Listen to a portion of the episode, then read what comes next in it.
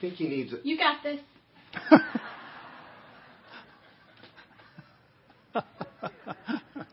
hey, let's pray very quickly. Father God, thank you for this time we can spend together.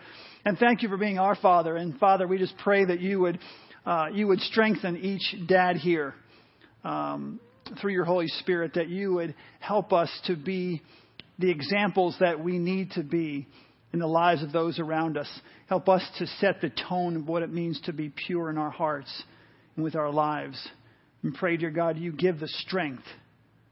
You would give the strength that we could lead those around us down a path of righteousness because of the work that you're doing in our hearts, in our minds, in our lives. And we pray these things in Jesus' name.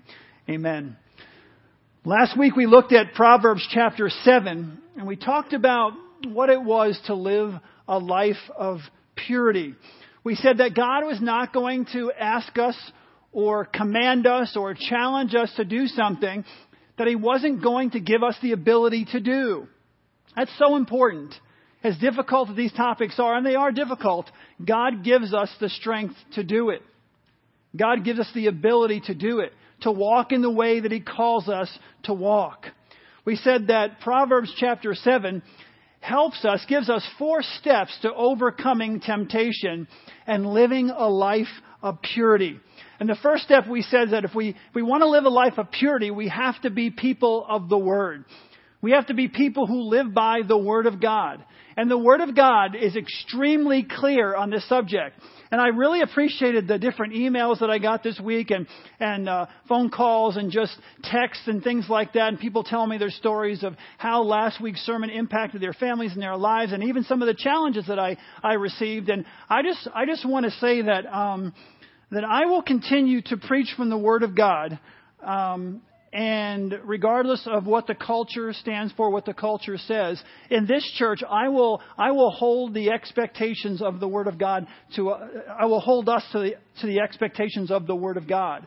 And, um, and on, and on this subject, on this subject, the Word of God is very, very clear. It's very clear in Ephesians chapter, and there's many more passages. I just like to use this one.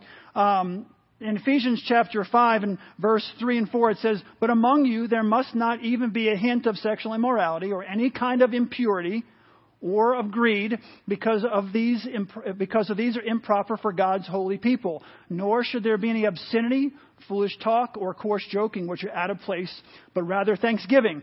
And uh, we look at that passage, and we talked about it last week. We'll talk about it a little bit this week. We're going to weave these two together because um, we talked last week about there's four steps to uh, to uh, to becoming to living a pure life and to overcoming temptation. And we we talked about the one last week, and we're going to talk about three more this week. And we want to build on that foundation. But listen, we need to hold to the Word of God. And you know, so many times people will say, well, it says that there, but then over here it says this, and over here it says that, and the culture at the time, and blah, blah, blah, blah, blah. And those are all pretty much, I'm just going to say, lame excuses for justifying uh, stepping outside of God's uh, perfect law, if you will, on the, in this area of the Word of God. And so we want to hold to that strongly here at Grace Chapel. And so uh, I believe that I believe each one of you has a desire in your heart to live out the life that God has called you to live in every area, in every area. And so let's look at number two, the second step. The second step says if we want to live a pure life, we have to learn to avoid tempting situations. We have to learn to avoid tempting situations. This week is going to be a little more practical, obviously biblical, but more practical.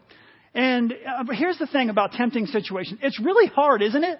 Isn't it hard to, to try to live that way in our lives? And remember, we're all in this together, okay? There's no one in the room who's perfect. There's no one in the room who doesn't struggle in some area of their lives. Even as you came in, I did this back here just to just for my enjoyment.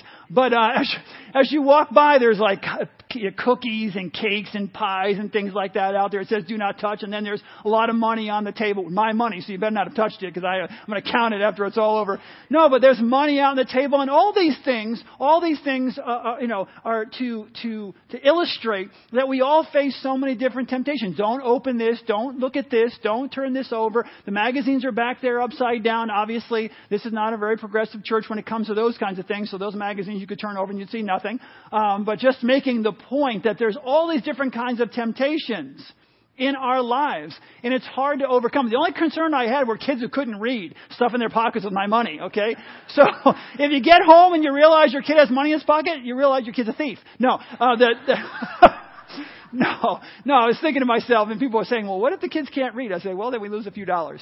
Um, but if you took money as an adult, you put it in the offering box, okay? That'll, that'll straighten that whole thing out. But we face these all the time at work. You know, we, that's an illustration of what we face at work when someone asks you to fudge the numbers, or if they, if they say to, you know, to do this, we need to close this deal, so if we just did this, or maybe it's taking things from work. Oh, they're not going to miss this, they're not going to miss that. They got plenty of staplers, I'll need, I need this one at home. All those things are temptations that are constantly in our face. That are constantly in our face. So how do we overcome those temptations? Well, one of the ways is that we can try our best to avoid them. Avoid them. In Proverbs chapter 7, verses 6 through 9, it describes a tempting situation. It says, At the window of my house, I looked down through the lattice, and I saw among the simple, I noticed among the young men a youth who had no sense. He was going down the street near her corner, walking along in the direction of her house at twilight, as the day was fading, as the dark of night set in. So let's look at some of the mistakes he made. We're trying to avoid temptation. How do we overcome? How do we live a life of purity? We try to avoid temptation. Number one, first thing he did, okay? He was in the wrong place at the wrong time. He was in the wrong place at the wrong time. And he put himself in the wrong place at the wrong time. He knew if he went down that street, that road at twilight when it was getting dark, he could hide in the shadows a little bit. Maybe someone wouldn't see him. And he knew, you know, it was probably one of those things, well, you know, I'm not, I'm not planning on go, but in his heart and his mind he was. He put himself in a very, very tempting situation. How often do we do that ourselves? That we put ourselves, we know, we know what really tempts us. But we, we play this game in our minds and we put ourselves in tempting situations. So he did that. First thing he did. Wrong place at the wrong time. The second thing he did wrong was he allowed his mind to drift. He allowed his mind to drift. Even before he started walking down that street, okay, he allowed his mind to go there the hint. See, therein lies the problem. It was the hint. He allowed his mind to go there, and then the rest followed. Solomon says he had no judgment. He had no common sense. This was someone who wasn't really, really thinking it all the way through. He thought it through, but only at this level. He didn't think it all the way through in some of the things that could happen to him. So he had no common sense. He had no, he lacked judgment. He knew where he was going. And he chose to wander into dangerous territory. How often do we choose to wander into dangerous territory? We know if we put ourselves in certain situations that we're going to get ourselves into trouble. We find ourselves in dangerous situations, for example, when we go online. And I'm not just talking about the, the things that you would normally think about, though I am discussing, we're talking about that as well. But let me give you an example of maybe walking down the street and eh, you get online and you start to, some, you you be, someone says, I want to be your friend. And oh, lo and behold, it was someone from 20 years ago who you dated in high school. Start talking to them, very innocently start talking to them right? You're in the conversation, it's no big deal. All of a sudden, the conversation gets a little bit, the Holy Spirit's telling you it's not the right conversation. And so, you know, click off. You're, but then you, maybe the next day or two days later, you're back in having the same, you're, you're back in a conversation with that person.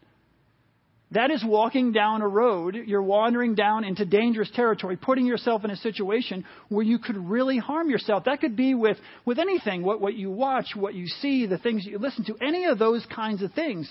We know we're going to be tempted, but we choose to do it anyway. We choose to do it anyway. We know that it's best not to watch a certain channel at a certain time of the night if we have cable TV or whatever else and it's not blocked. We know at a certain time this is made, this stuff kind of may be on, but we sit, put ourselves in a situation where we, we don't have anything blocked, we don't have any accountability, and we sit there and click through channels knowing if we go up to this channel, something may be there. That's, that's walking yourself into a dangerous situation, and the Bible's saying, hey, you need to avoid those things. You need to avoid tempting situations. You need to get out of those situations. When you allow your mind to drift, your body will follow. The rest follows. It starts right here. It starts right here. When you, when you put yourself right on the edge, we talked about this last week, when you put yourself right on the edge, sooner or later you're going to go off. There's a story I love. It's about a tourist uh, company that, um, that, that had a, um, one of its routes was up a mountain path. And the path, the road got very, very narrow. And so they needed some really good drivers to bring people up the mountain pass so people could look off to the side and see all the beautiful waterfalls up on this mountain. A lot of cool things. And people wanted to get up there. So the tourist bus people said, we need to find some good drivers or a good driver and uh, so that get to get these people up the mountain. So they they put an ad in the, the newspaper, and they got three good bus drivers who, who came and, and interviewed. And then they interviewed for the job. They asked each of the bus drivers one really important question. When they said, they said, when, when, when you turn the corner on a narrow road, how close to the edge can you get without slipping off? He said to each of the drivers, How close to the edge can you get in these, on these narrow roads without slipping off the edge? The first guy says, Well, I'm an expert. I've been driving, I've been driving buses like up this way and for narrow roads most of my life. I'm an expert. I can get within a foot. I can get within a foot of the edge of that cliff without slipping off. Trust me. Done it before many times. Get right along the edge. Second guy comes in. They ask him the same question. He says, Hey, Listen, I'll tell you something. I'm fearless. I'm so fearless. I've had half my tire hanging off the cliff. I just zip right around there and just hanging right off. I'm fearless. The people are all yelling, but I've never gone over the edge. Thank you for sharing. Third guy comes in. Third guy basically says, you know, I stay as far away from the edge as possible. I stay as far away from the edge as possible. I would never get close enough to find out. Because when I go up those mountain roads, I hug, I hug the wall of the mountain. I, I stay as far away as I possibly can, so I wouldn't know how close to the edge I can get without falling off. Who do you think got hired? The third guy, right? The third guy.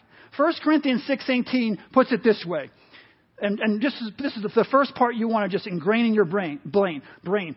Free, flee from sexual immorality. Flee, flee, run away, get out of there. Stay as far as you possibly can. Flee from sexual immorality. All other sins a person commits are outside the body, but whoever sins sexually sins against their own body. The smart person stays away from the edge. Doesn't, doesn't play that game. Doesn't say, oh, I'm so brave, I'm so fearless, oh boy, I can get right up to the edge, I can do it, I would never fall off the edge, I've played with that before. No. They say, they say, I would rather find a different road. If I can find a different road up the mountain, I'll take that path instead of the one that's too narrow. The smart, smart person, the wise person, stays away from the edge. We need to be wise enough to know that we're not strong enough in our own power to handle some of these situations. It's not being spiritually immature. It's being spiritually mature to know that this is too tempting. This is too much. I actually saw some people hug the back row of chairs there and stay as far away from the cookies and the cake and everything. It was actually funny. They could, they walked in, they could smell it, and they saw it, and they were just like, they stayed like as far away as they could. I don't think they even noticed it, but it was just funny to watch. That's smart. Those are, I could smell that from up here, for goodness sake. That's good stuff, right? How many of you, how many of you actually uh, felt? Don't raise your hand, but think about it. How many were kind of tempted? There was money laying on the table, and you know, and there's cakes and pies and all that kind of stuff. Hey, here's the thing: for the dads on your way out, you can have some. It's Father's Day, okay? It's Father's Day. Men, men, men, men, right? Exactly. It's Father's Day. Put a little weight on. That's all right. Um, and if you want to share, you're, you're more than welcome to share. And the high scores are going to have a feast tonight for those the, the dads don't eat. But that's what we're talking about. Staying away from the edge. Wisdom says, wisdom says, I want to avoid this. I want to avoid this. We need to be honest with ourselves and not put ourselves in those situations. Being honest. There are certain things in your life that you don't want to put in front of you because you, for whatever reason, you fall in that area. So you avoid it at all costs. Don't play that game. If you struggle with alcohol, it's probably not the best thing to go to that party or hang out at that bar where you're going to find the greatest temptation, where the struggle is going to be the greatest and most difficult, right? That's simple. Whatever it is for you, we're talking about purity, but we can talk about every area of our lives. If you struggle in this area, stay as far away from the edge as humanly possible. Get people around you who will hold you accountable to staying away from the edge. If you know a friend struggles with some of these things, don't say, hey, why don't we go clubbing after 12 and hang out and do all. If you know someone struggling in those areas, if you know someone can't really handle it, don't put your friends, don't put yourself, but don't put them in those. Love them enough to help keep them away from the edge. If you know that we're watching certain TV shows or, or, or, or certain uh, movies or, or, or, or, or hanging around with the wrong people, if you're struggling in those, with those kinds of things, you need to take the advice of 1 Corinthians and flee. Run from them. Get as far away as humanly possible. Don't dance along the edge. You know, if, they're, if, they're, if you're struggling with going online, for example, put some safeguards in place. It's almost impossible not to get online. But if you are struggling, put some safeguards in place. Get an accountability partner. That's totally fine. There's nothing wrong with being smart enough to put blocks on your TV and get accountability partners so that if you go wherever you go online, it gets sent to that person's email and they see every place you've been. That's not, that's a smart, that's a wise, that's a spiritually mature thing to do. Even if you don't struggle even that much, it's a mature spiritual thing to do because it keeps you on the right path. So if, for say someone at work is is is uh, interacting with you in a way that makes you uncomfortable, stay away from that person and let them know in no uncertain terms that you are not at all interested. At all, you're not at all interested. Let them know that you're not interested. But here's here's the problem. We we do that, but we, we do that to a point, but then we just leave the door cracked open a bit. I'll say we leave it cracked open a hint. A hint. Frank P. Jones wrote, What makes resisting temptation difficult for some people is they don't want to discourage it completely. They don't want to discourage it completely. So they, you know, well, you know, I'll put up a little bit of a thing. But see, a fool, a fool puts themselves in tempting situations. A wise person runs away, stays away, keeps away, avoids it at all costs. You can't, here's the thing, you can't anticipate all the challenging situations you're going to go through. You, you, you just, you can't always anticipate challenging situations, but you can respond the right way when it happens. I love this quote by Martin Luther. He said, you can't keep a bird from flying over your head, but you can keep it from making a nest in your hair. Right? Think about that. You can't, you can't every, you can't anticipate every challenging situation you're going to face in life. You can't keep the bird from flying over your head but you can keep it from making a nest in your hair. You can make, once those things come, you can make the right decision. And it's easier to make the right decisions when you haven't put yourself in a compromising situation over and over and over again. Listen, when you're trying to lose weight, man, don't get a job at the bakery. Right? Right? If you're struggling with alcohol, don't, don't become a bartender. I mean, those are kinds of just common sense things that Proverbs tells us. Avoid it, flee from it, run away from it. Don't put yourself in those difficult situations. When it comes to, when it comes to tempting situations, God's word is absolutely clear. Run for your life. Run for your life. Run for your life. Don't let your mind drift. Don't debate it, okay? Don't play the edge game. Don't debate it. Don't think to yourself, well, you know what? I hear what you're saying, but I'm strong enough to go and hang out in that situation without, without tempting, being, being tempted and falling off the cliff in this area, that area, this area, this area. Don't put yourself in those situations. Don't, don't play those games in your head. Run, like, like I said, for your life and stay away. And listen, when you do that, don't build a bridge, okay? Don't build a bridge. Because here's what we do. We get away, but we leave kind of breadcrumbs or we build a bridge. We choose to build a bridge back and the bridge goes both ways. We can kind of get back there or that can kind of get to us. Don't build that bridge. What I mean is don't flirt with it. Don't flirt with it. When you flee temptation, don't leave a forwarding address. And that's what we do. I have learned over the last 30 some odd years of being a pastor, this is about, this is more than just the physical, guys. This becomes a mind game. This becomes a mind game that we play. And we need to make sure we're not building bridges back. We're not leaving breadcrumbs back where people can find us or we can find our way back. We're not, we're not leaving a forwarding address. See, most people want to be delivered from temptation. They say, I want to be delivered from this temptation, but at the same time, they want to keep in touch. Right? You want to be delivered, you want to, but you kind of want to keep in touch. Don't play that game because you will lose that game almost every single time. And if you play it often enough, you will lose it every single time. So here's one of my quick suggestions. If you have things in your life right now, on your computer, on a disk, or whatever else, that you have and you know you have it, when you leave here today, get rid of it. Erase it, throw it out, burn it, whatever you need to do, get rid of. Because when you put, when you keep those tempting things in your life, when you build a bridge, you keep the bridge to it, when you close the door but leave it open just a hint, when you leave a forwarding address, sooner or later you're going to find your way back or it'll find its way to you. Get rid of all of it as much as you can get it out of your life uh, while you're thinking rationally and clearly and spiritually. Get it out of your life and then get some accountability in your life to hold you there. Number three, we can live a pure life if we consider the consequences. We need to consider the consequences. This is huge. This is absolutely huge. Consider the consequences. I was talking to a young man who had cheated on his wife actually multiple times. And as we talked through the issue the first time, we talked through the issue, he, he, and he described what had happened and what brought him to that place. I realized, I said to him, You have no stop or yield signs in your life. You have no stop or yield signs in your life. You lack the internal no. You lack the internal no. There are situations, there's certain people in life, okay, that don't, they don't think through the consequences.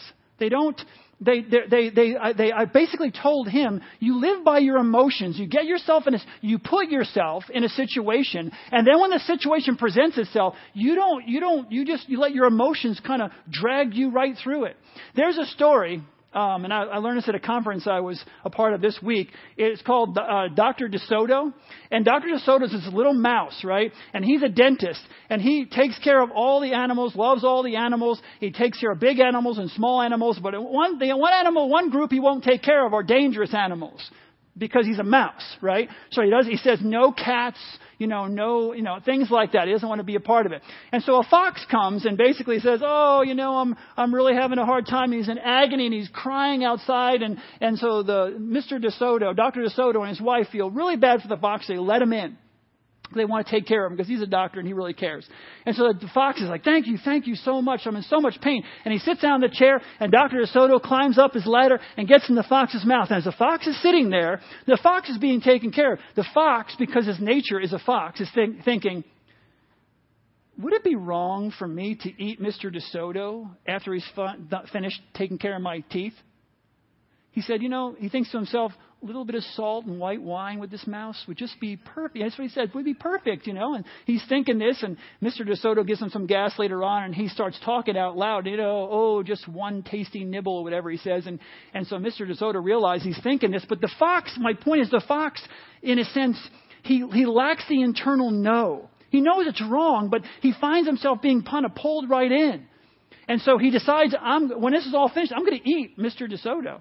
Well, just to make sure you understand, no one walks out here really sad. Um, Dr. DeSoto figures out what he's going to do and basically gives him um, some magic stuff. He puts on his teeth. He tells him to close his teeth, and the fox closes his teeth, and he puts some basically crazy glue on his teeth, and the fox can't open his mouth after he's all done. And he it takes him like two days to open his mouth, and Mr. Dr. DeSoto doesn't get eaten, nor his wife. Okay, that's important to know. Um, but the fox, my point is, my the fox cannot, he doesn't have that internal no. Listen, if you don't have, remember we talked about self-reflection? You need to know yourself. If you don't have that internal no as strongly as other people, you need to decide beforehand what you're going to do in a certain situation, and then you need to put those things in place. Decide beforehand what you're going to do in a certain situation before it happens. You need to consider the consequences. I, number one, I shouldn't put myself, I shouldn't walk down that street, I shouldn't put myself in that situation, but if I find myself in that situation, Lord, help me work out what I'm going to say, what I'm going to do. I'm just going to react. I'm not going to think. I'm not going to, I'm just going to decide beforehand and I'm going to walk away. If you don't have the internal no going on in your life as much as others, then that's what you need to do. You really need to process through the consequences. Solomon lays out the consequences in, in Proverbs chapter 7 very, very clearly here. He doesn't paint a pretty picture. He uses some terminology. He says it's like an ox being led to the slaughter. That's the first consequence. Ox led to a slaughter. Do you know what, what a slaughtered anything looks like? Have you ever seen something that is slaughtered? It's nasty. It's messy. It's unrecognizable. He's saying, listen, this is you. If you go down this road, this is what's going to happen in your life. You're going to get slaughtered. He said it's like a noose in a deer. It's like the deer walks into the noose. Have you ever seen an animal caught in a trap? The fear and the stress and the struggle knowing that its life is in the balance. If it doesn't get loose from this noose, it's going to be all over. And then he uses the word snare, like have you ever seen a bird caught in a snare or a, bar, a bird caught in a net, for example, and it flops around. It's pathetic. It's pitiful. It's just the most you know, the little bird just, he can't get out and he's just trying to struggle his way out. That's what he says. Your life is going to be pitiful. Your life is going to be a slaughter. It's going to be tragic. It's going to be filled with stress and anxiety and all these things. He says, think through that before the situation happens. Because here's the deal. You bait a trap.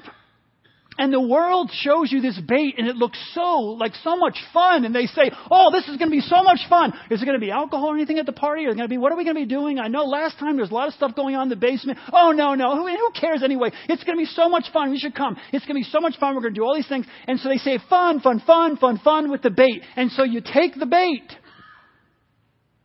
But what they're offering and what is delivered are two different things. The fun is not always as fun as you thought it was going to be. It's, it's a trap. It is a trap. You know how they catch monkeys in parts of the world?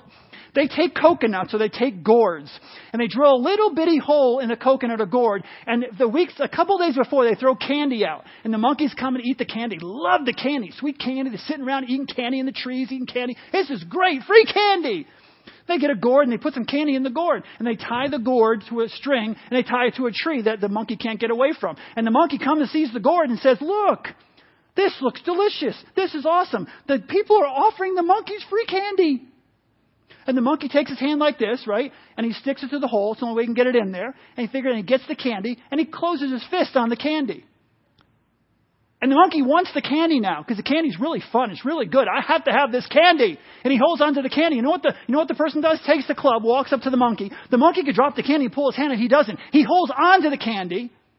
The guy walks up, clubs him, puts him over his shoulder and takes him and eats him. It was so, look at all this free, oh, it's so much fun. It's so great. It's so great. It's, the, the trap offers you one thing and delivers another.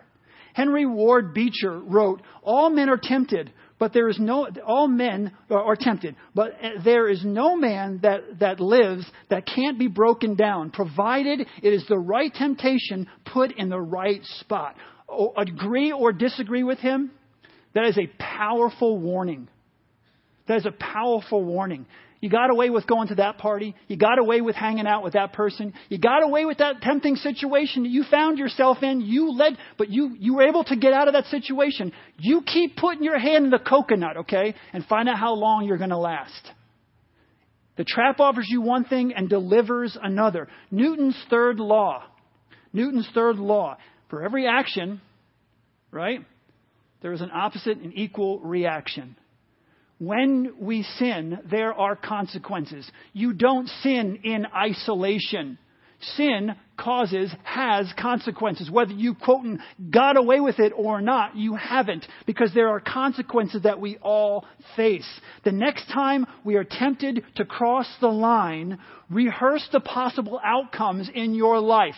For example, go through it in your mind. What are the physical what, what could happen to me physically if I choose to do this? Well, there's a whole host of diseases that you could get entering into an impure relationship right? We all know that. We've all seen that. Go through that in your mind. What can happen there? Women, I know, they've done studies on this, what I find fascinating. Women who have more, the more partners you have as a woman, the better your chances of getting um, certain forms of cancer. Cancer from that kind of behavior. You could say to yourself, wow, if I engage in this behavior right now, I could get pregnant, I could get someone else pregnant, whatever the case may be. You know, honestly, before I was a believer in Jesus Christ, that kept me from walking over the edge, from going over the line. I processed through this could happen, this could happen, so should I do this? Because I have that internal no. It, it, it's like a flashing light in my mind, that internal no. But if you don't have it, you need to even think it through in, a, in greater detail. Have it emotionally and, and mentally? You could relive that experience in your mind over and over and over again. Sometimes you can't get those thoughts that you put into your mind out of your mind.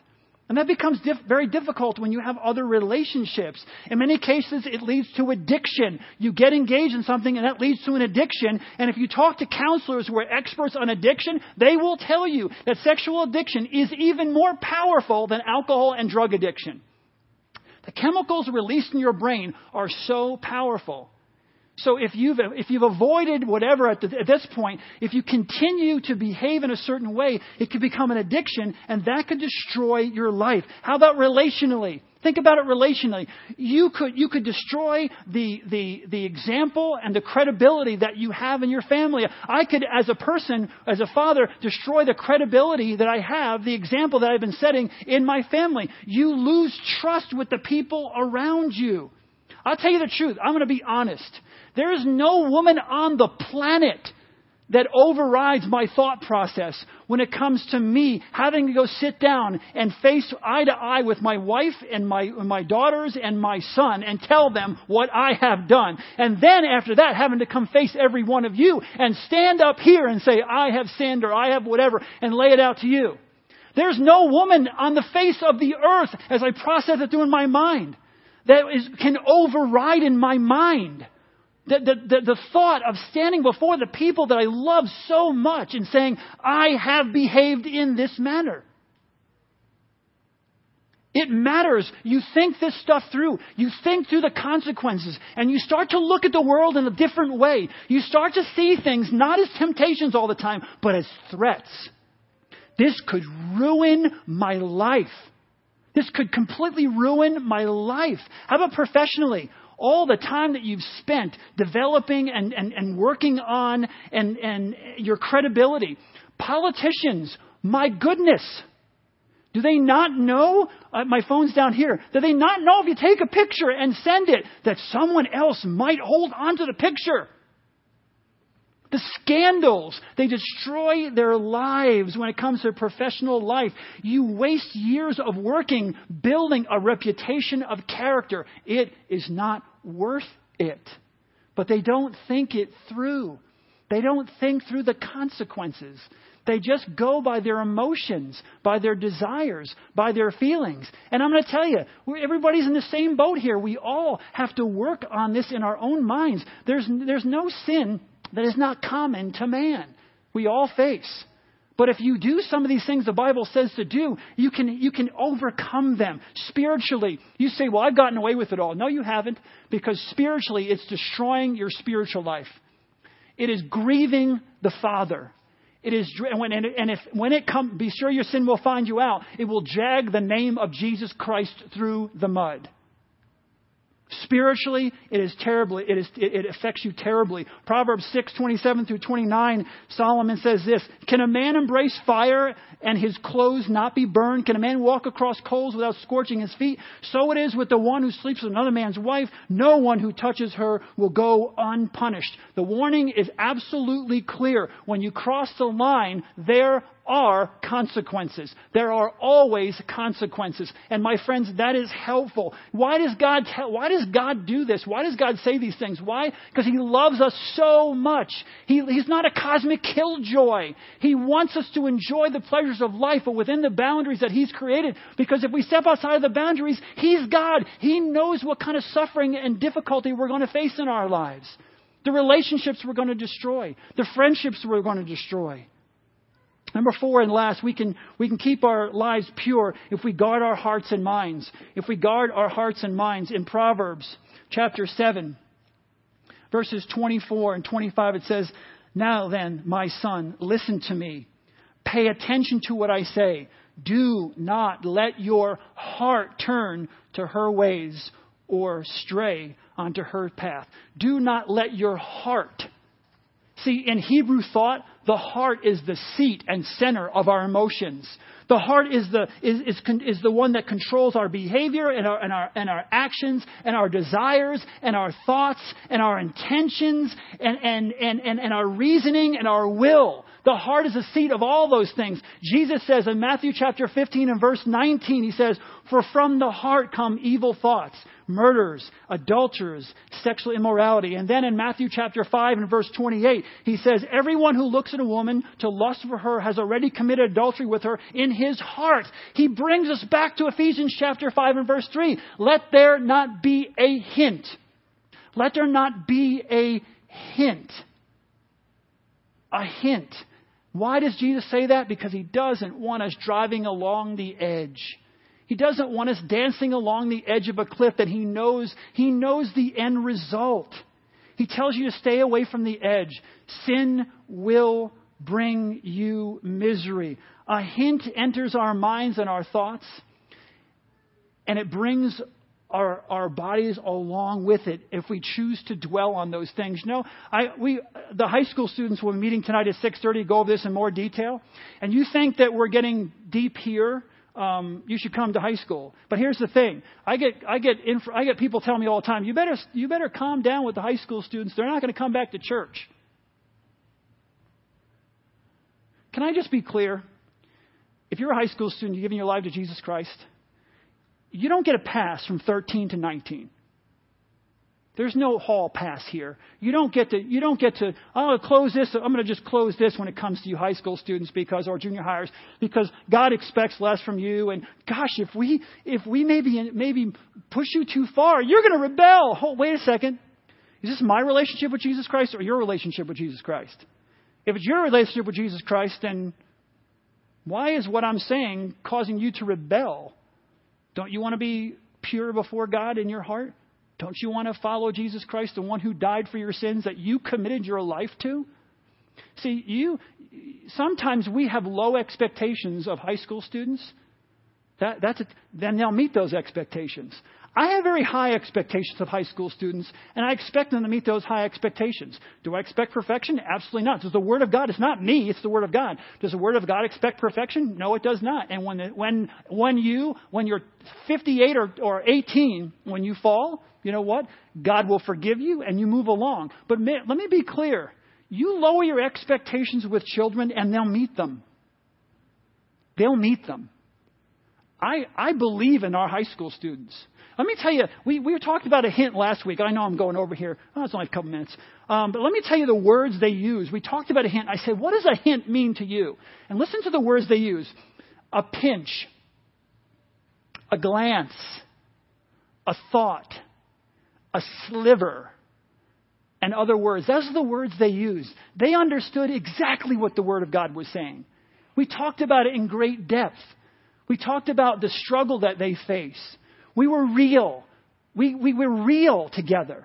That's what they're looking for. That's what I think, that's what I think people are looking for. People are looking for truth.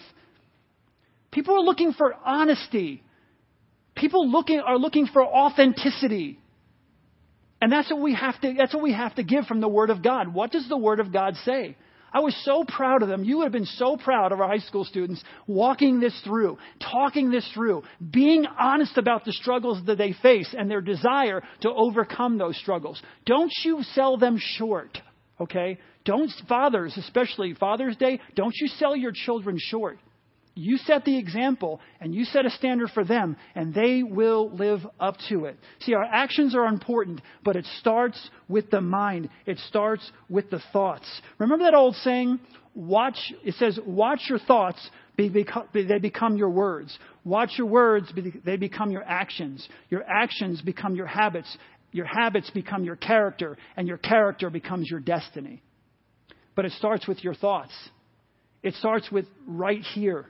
See, the only effective and lasting way to change our behavior is to change our minds. Listen to me, to confront the hint right there. That's why Jesus said, if you thought it, you've done it. Why? Now, if thinking about something and doing something are two different things, and Jesus knew that. But what he's saying is, if you if you think it, you, you start here, you need to confront the hint. You need to start in your mind. 2 Corinthians 10:5 says, "We demolish arguments and every pretension that sets itself up against the knowledge of God. Listen to this, and we take captive every thought to make it obedient to Christ." The hint, we take captive every thought and we make it obedient to Christ. That is what it means. That's what we're talking about a hint. Take your thoughts captive. We take every thought captive and make it obedient to Jesus Christ. In Proverbs chapter 4 verse 20, uh, verse 23 it says, guard your heart above all else, for it is the source of life. Your heart. Guard your heart. Guard your heart. The woman in Proverbs chapter 7, she basically seduced and tempted the guy in two ways. With what she wore and with what she said with what she wore and with what she said. So here's the deal. We need to be careful.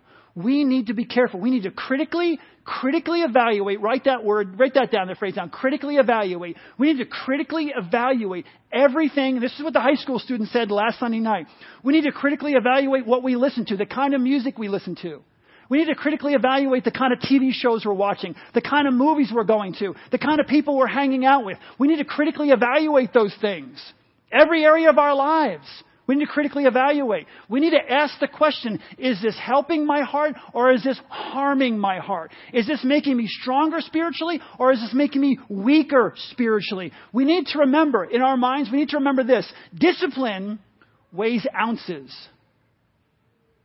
Regret weighs tons. Discipline weighs ounces. Regret weighs tons. Two last thoughts. Two last thoughts, if you'll bear with me. Number one, I want to say this again. I am not up here pounding away, hellfire, brimstone, you're going to hell if you've done these things. If you've done these things, what you need to do is what Paul tells us to do. I tell you, I said this last week, I tell you these things, the Word of God, okay? I tell you these things so you will not sin. Yay, you're all dismissed, okay? I tell you these things so you will not sin. Ah, but if anyone does sin, we have one who goes to the Father in our defense, Jesus Christ, the righteous one, who's the atoning sacrifice for our sins, and not only for our sins, but also the sins of the whole world. You, listen to me. You make a mistake. You're here. I've made a mistake. I have sinned against God. The Holy Spirit has convicted me. I feel conviction. What do I do? I ask for forgiveness.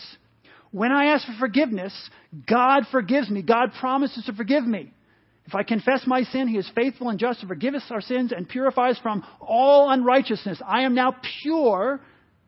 I've sinned. I've been convicted.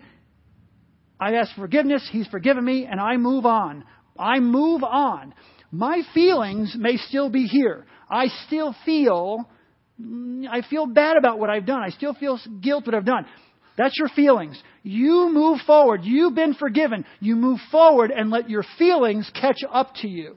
They will catch up to you, but you move forward. What Satan wants you to do is feel condemned and keep you here. I feel convicted. I ask forgiveness. God has forgiven me. I move on. If I make a mistake right here, I ask forgiveness and I move on. Let my feelings catch up. And you say, well, I do this stuff over and over and over again. I don't care if you do it over and over and over again.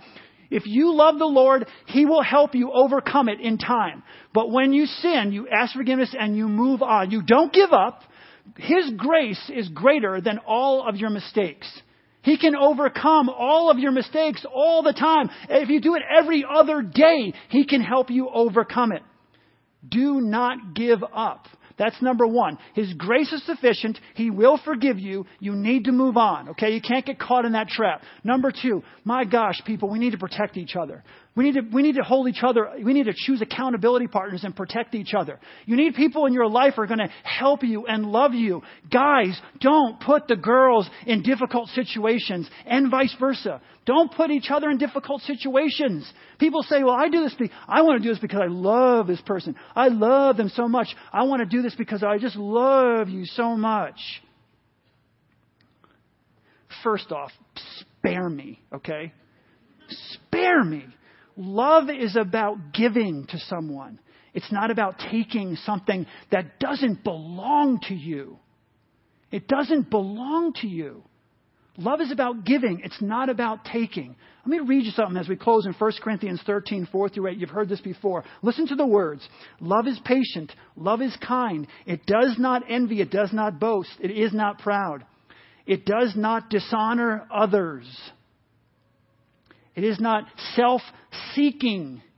It is not easily angered. It keeps no record of wrong, wrongs. Love delights, love does not delight in evil, but rejoices with the truth. It always protects, always trusts, always hopes, always perseveres. Love never fails. That's love. I don't care how the world defines love, that's love. That's love. If you love someone, you'll protect them. You won't be self seeking. We need to help each other in this area. We need to stand together. No one is immune to what I'm talking about. No one is immune to temptation. But we need to stand on the Word of God and we need to ra- surround each other with love and protect each other in every way we can. Let's bow our heads in a word of prayer. God, thank you so much for this time that we can spend together. Just pray, dear God, with all of my heart. God, you know my heart, and you know, I know how difficult this is to hear. But Father, we can't water down your word. We can't tickle ears and make people just feel like this stuff doesn't matter. It matters to you, so it matters to us. We pray, dear God, for every single person in this room. None of us are perfect. So we pray that we would stand together, that we would do life together, that we would love each other through this. Father, that we protect each other and become the people you created us to be. May we stand upon your word and live a life worthy of the calling that we have through Jesus Christ. In his name we pray. Amen. Hey, if you're a dad, we have plants outside for you. We have tomato plants and and uh, and some other you know vegetable plants for you. And if you'd like for the dads, or you know, you can have some some snacks on the way out if you'd like.